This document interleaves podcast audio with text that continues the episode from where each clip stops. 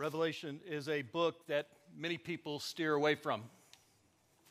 A lot of churches don't talk about it, and probably for good reason. There's a lot of symbolism in the book. It can be difficult to understand what those symbols mean.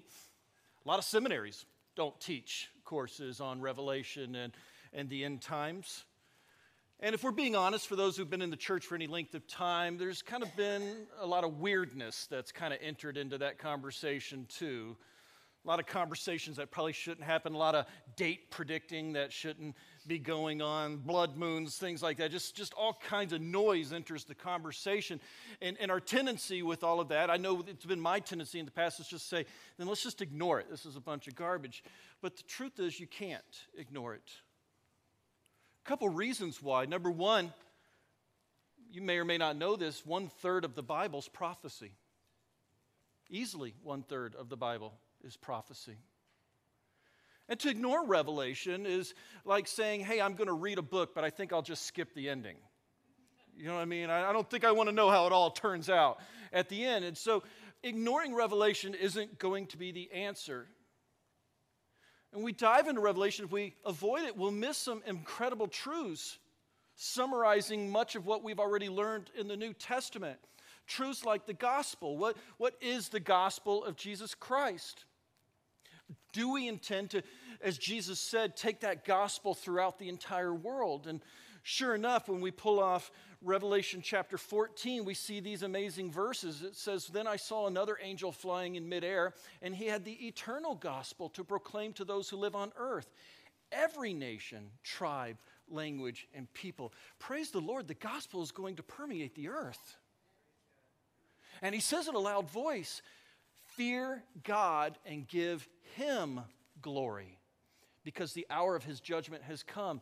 And what's he say? Worship him.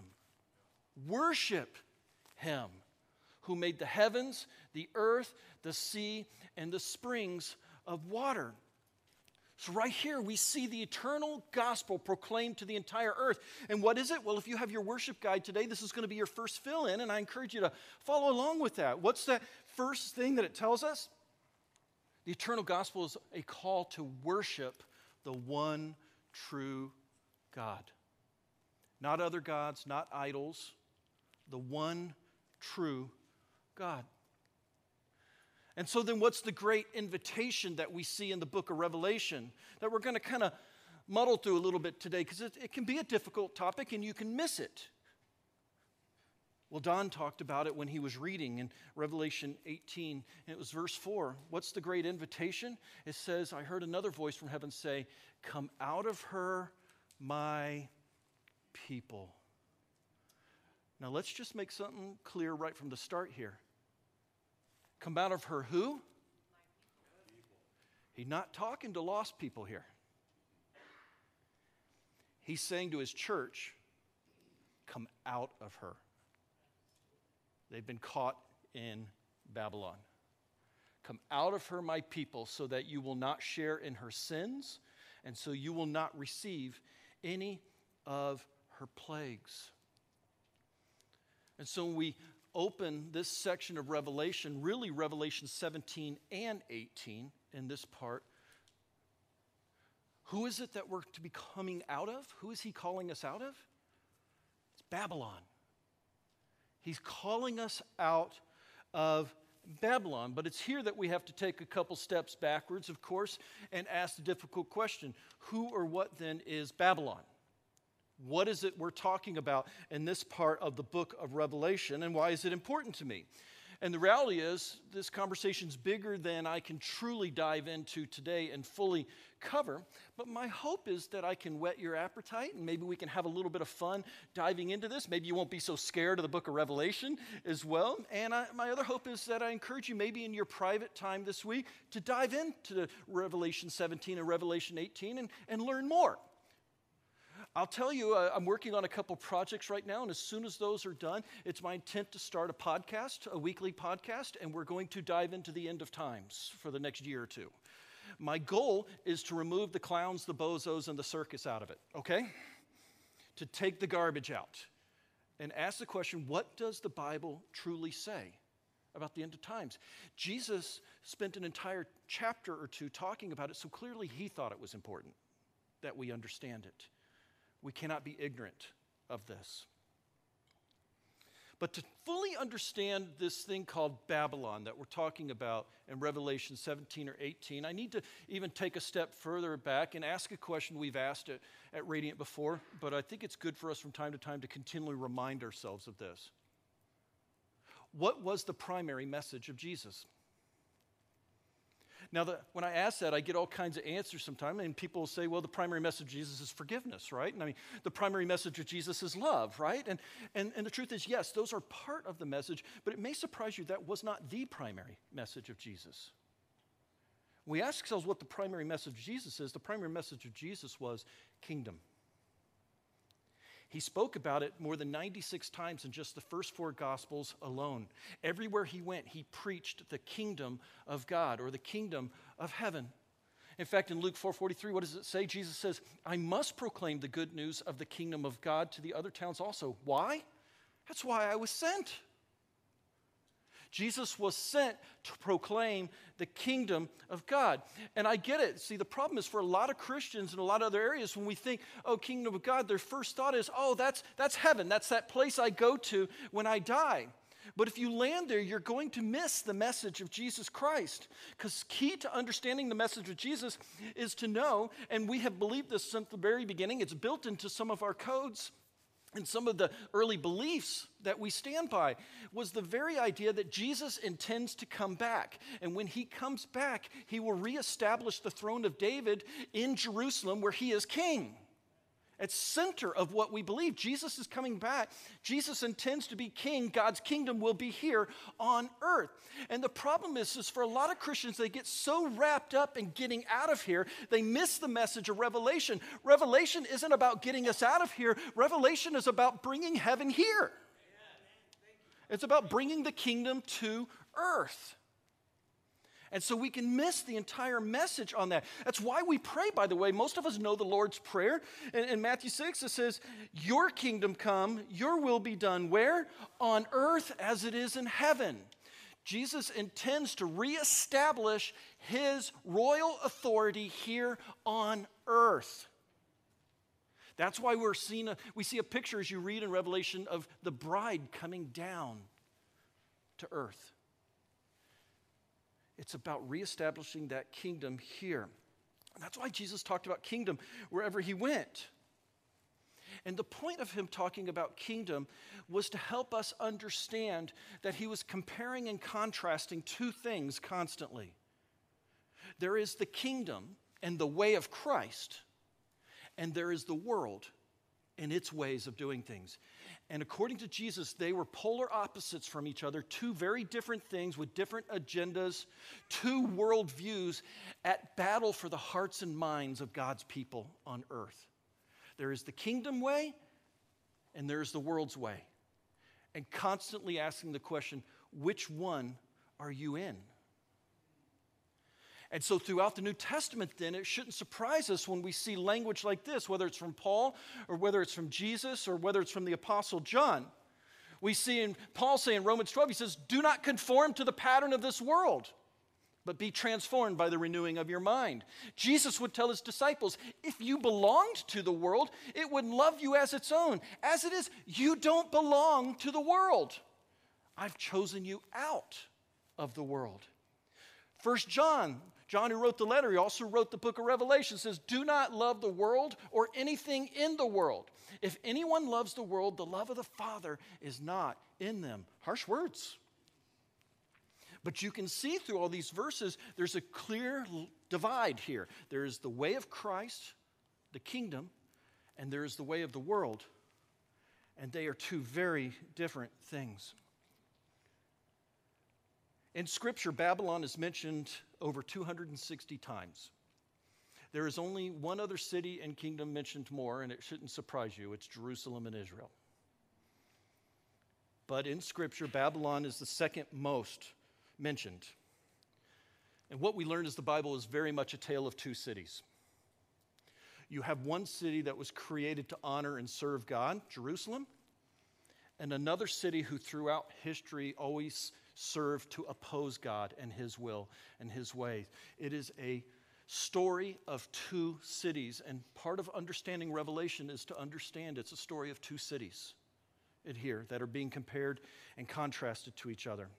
Two very different worldviews. And so let's back up and try to understand Babylon. Like I said, I don't have a ton of time today to fully go into it, but I hope today maybe I can connect some pieces together for you. After the flood, and we do believe in the great flood around here, Jesus' instructions to people were to scatter throughout the earth and to multiply. But his people chose not to. They chose to gather in one place. And what was that place called? Babel, where we get Babylon. The king was Nimrod. His very name means rebellion. They were going to create a tower that reached up to God. Why? Josephus would tell us later. It was their intent to build a tower that was above the flood waters because what they were saying to God is, You're not going to get us this time. It was rebellion. It is out of Babel that we know from historical documents the original false religions came from. Idol worship started there. The cults of temple and sexual immorality worship started there. Their religion was based on mysterious, secret things that they did with the initiates that involved temples and it involved temple prostitutes. It was a sexuality cult that came out of there. And so, if you read in Revelation chapter 17, maybe in your own time this week, you'll see that there is a woman sitting on a beast. The beast represents empire, but the woman's called Babylon. However, in 17, she has an interesting name. She's called Mystery Babylon. In fact, she's called a harlot and a prostitute. It's referring back to this first Babylon. It's telling us go back to that story. What do we learn? Well, Mystery Babylon, especially in chapter 17, represents religion, especially the false religious systems that seek to control and lead people astray in the world. We have false religion. And yes, that false religion can find its way into Christianity too. Okay? Rome was often called Babylon.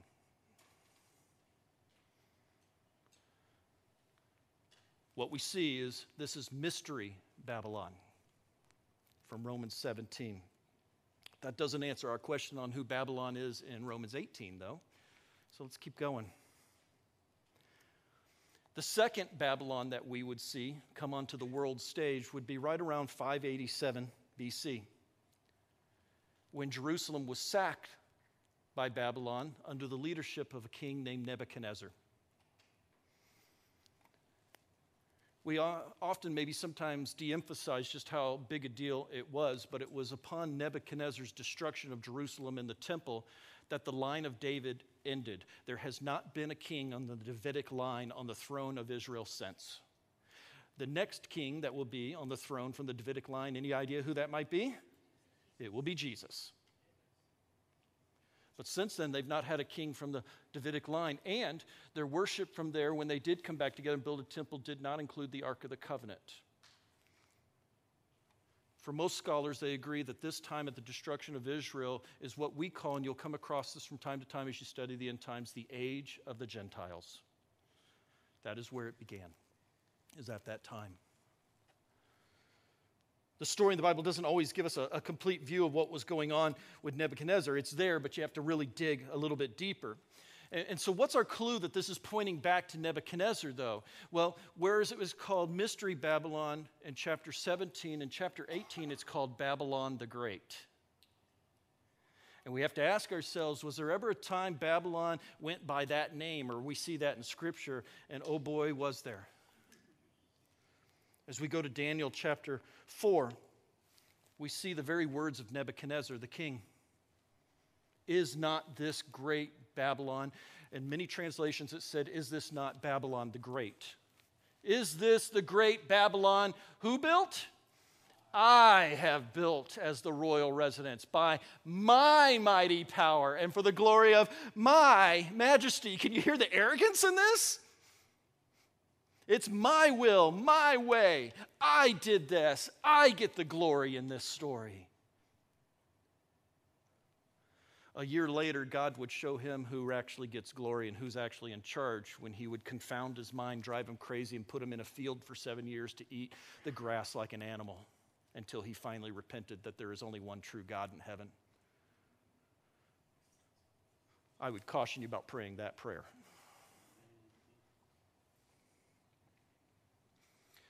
The Babylonians, though, were an interesting people. They were very wealthy and powerful. They were the most powerful country in the world at the time. They were the world empire. It was the center of all trade, commerce.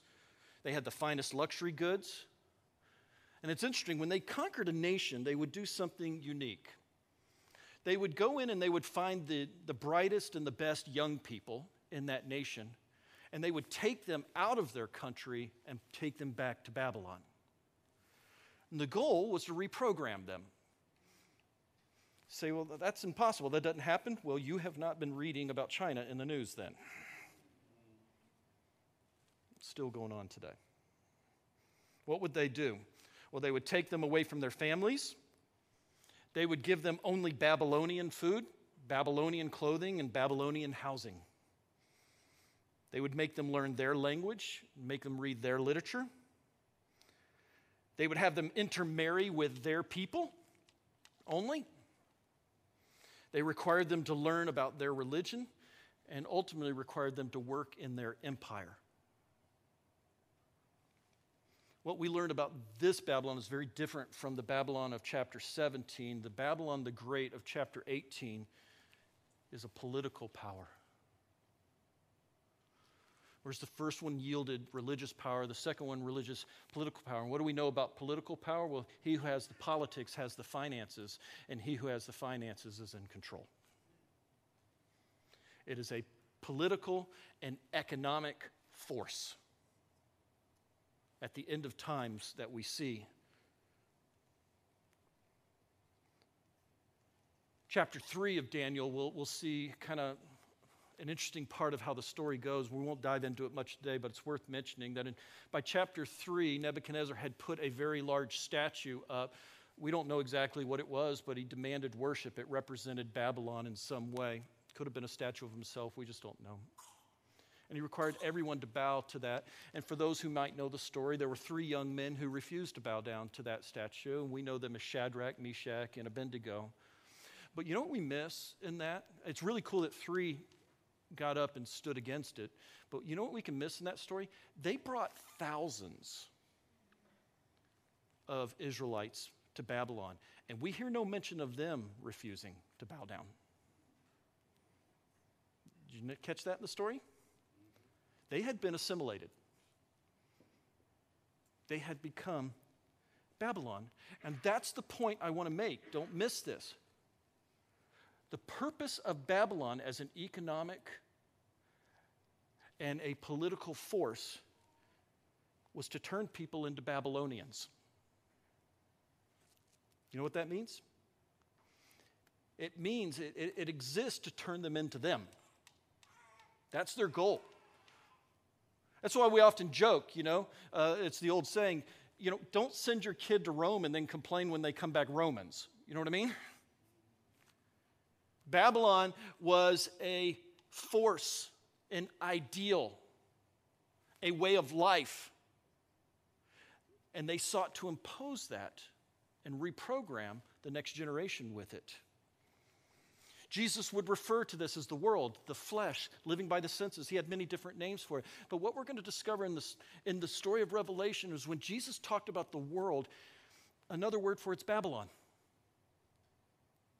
This is, again, the same old comparison between Babylon and the way of Christ. And I want to look real quick at just some differences between the two. See, when we talk about Babylon, Babylon seeks power by the sword. But kingdom p- people and citizens, they carry a cross. It's very different. Babylon wants to control behavior. That's at the core of this system and this force. It's a desire to control others, what they think, what they do, how they do it. However, the kingdom wants to set people free to live a transformed life. There's a very big difference between those two things. Babylon seeks to advance its politics, its religion, its ideologies, and that big word there, agendas. Because I got to warn you, anybody who's in control has an agenda. Just know it. You got to figure out what it is. The kingdom of God wants to replicate the love of Christ to all people at all times. That's our agenda. How can I show you Christ? Babylon seeks revenge and retaliation. You mess with us, we'll mess with you. And maybe twice as much. The kingdom forgives as we have been forgiven. We turn the other cheek. Our weapon is not war. Big one here. Babylon fights earthly battles.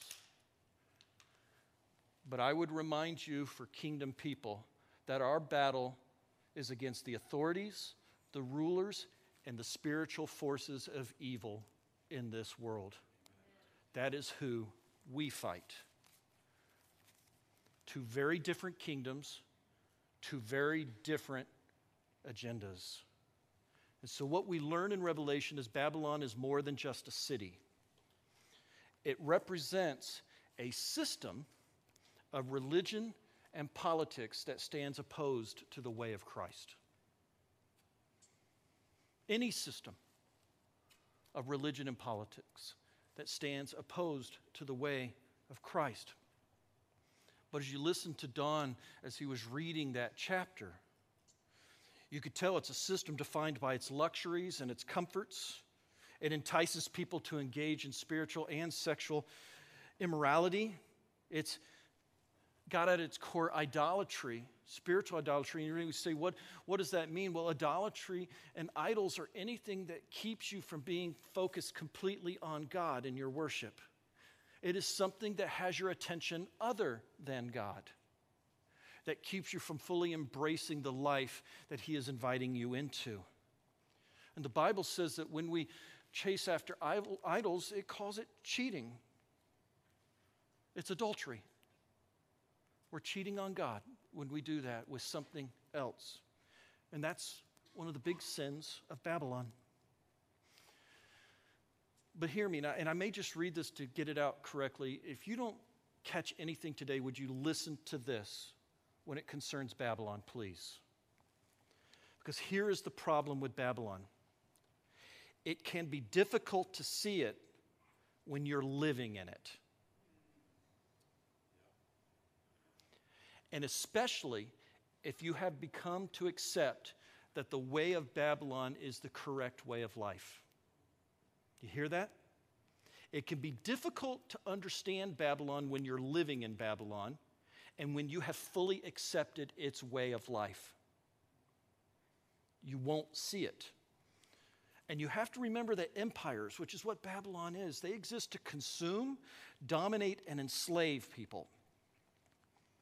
But it can be difficult when you are Babylon or living in Babylon to understand how your blessing from the empire of Babylon may be someone else's curse. You fail to see how your blessing has not been a blessing for somebody else. In fact, it may have even enslaved them. And we fail to understand when we're living in Babylon sometimes how it has corrupted our character and our soul. And especially those who may not, may not benefit from it. See, the picture we're given here is of people who are drunk. They are drunk on the wine of its iniquity, of its sexual immoralities, of its greed. It opposes all things God. And the problem is the people of Babylon can't always see it because they're drunk on it, they're living on it. And therefore, it requires an awakening. That's why you read in chapter 18 Come out of her, my people. Come out of Babylon. Die to yourself, surrender your will, and be reborn in the kingdom of Christ. That's the great invitation. Come out of her. And we say, okay, we're at the end of our worship series here, and someone might just kind of think, like, what in the world does this have to do with worship? Um, and so forth. And I want to tell you as we land the plane here very quickly the key component to worship is holiness. What is holiness, though? It's an important definition to get a handle on. Holiness means we are called to be separated out from. When something is holy, it has been set apart for God's purposes.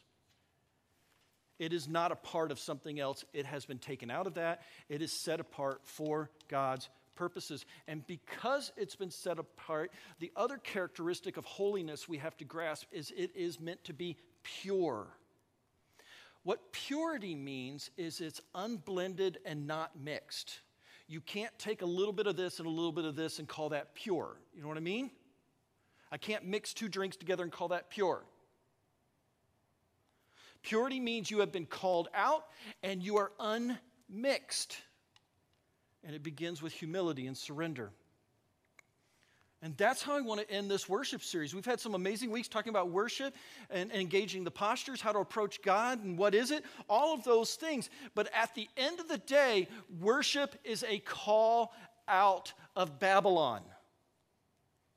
Because if you struggle with engaging worship or fully stepping into worship or embracing worship, you have to understand, and I, I just, I love you so much, I just got to be honest with you. One of the biggest reasons you may not be able to step fully into it and surrender is that you still have one foot in the kingdom and you have one foot in the world.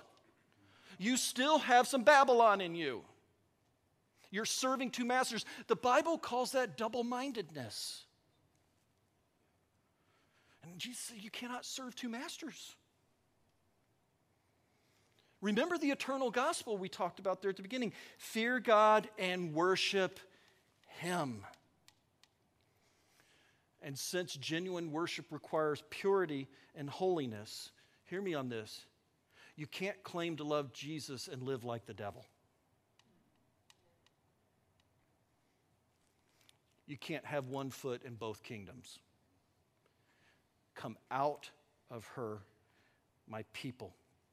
And so, if you yearn to be closer with God and desire to worship Him, maybe you've got to ask yourself is there still a part of me living in Babylon? Have I fully surrendered my will and my way to Christ's kingdom? Let's pray.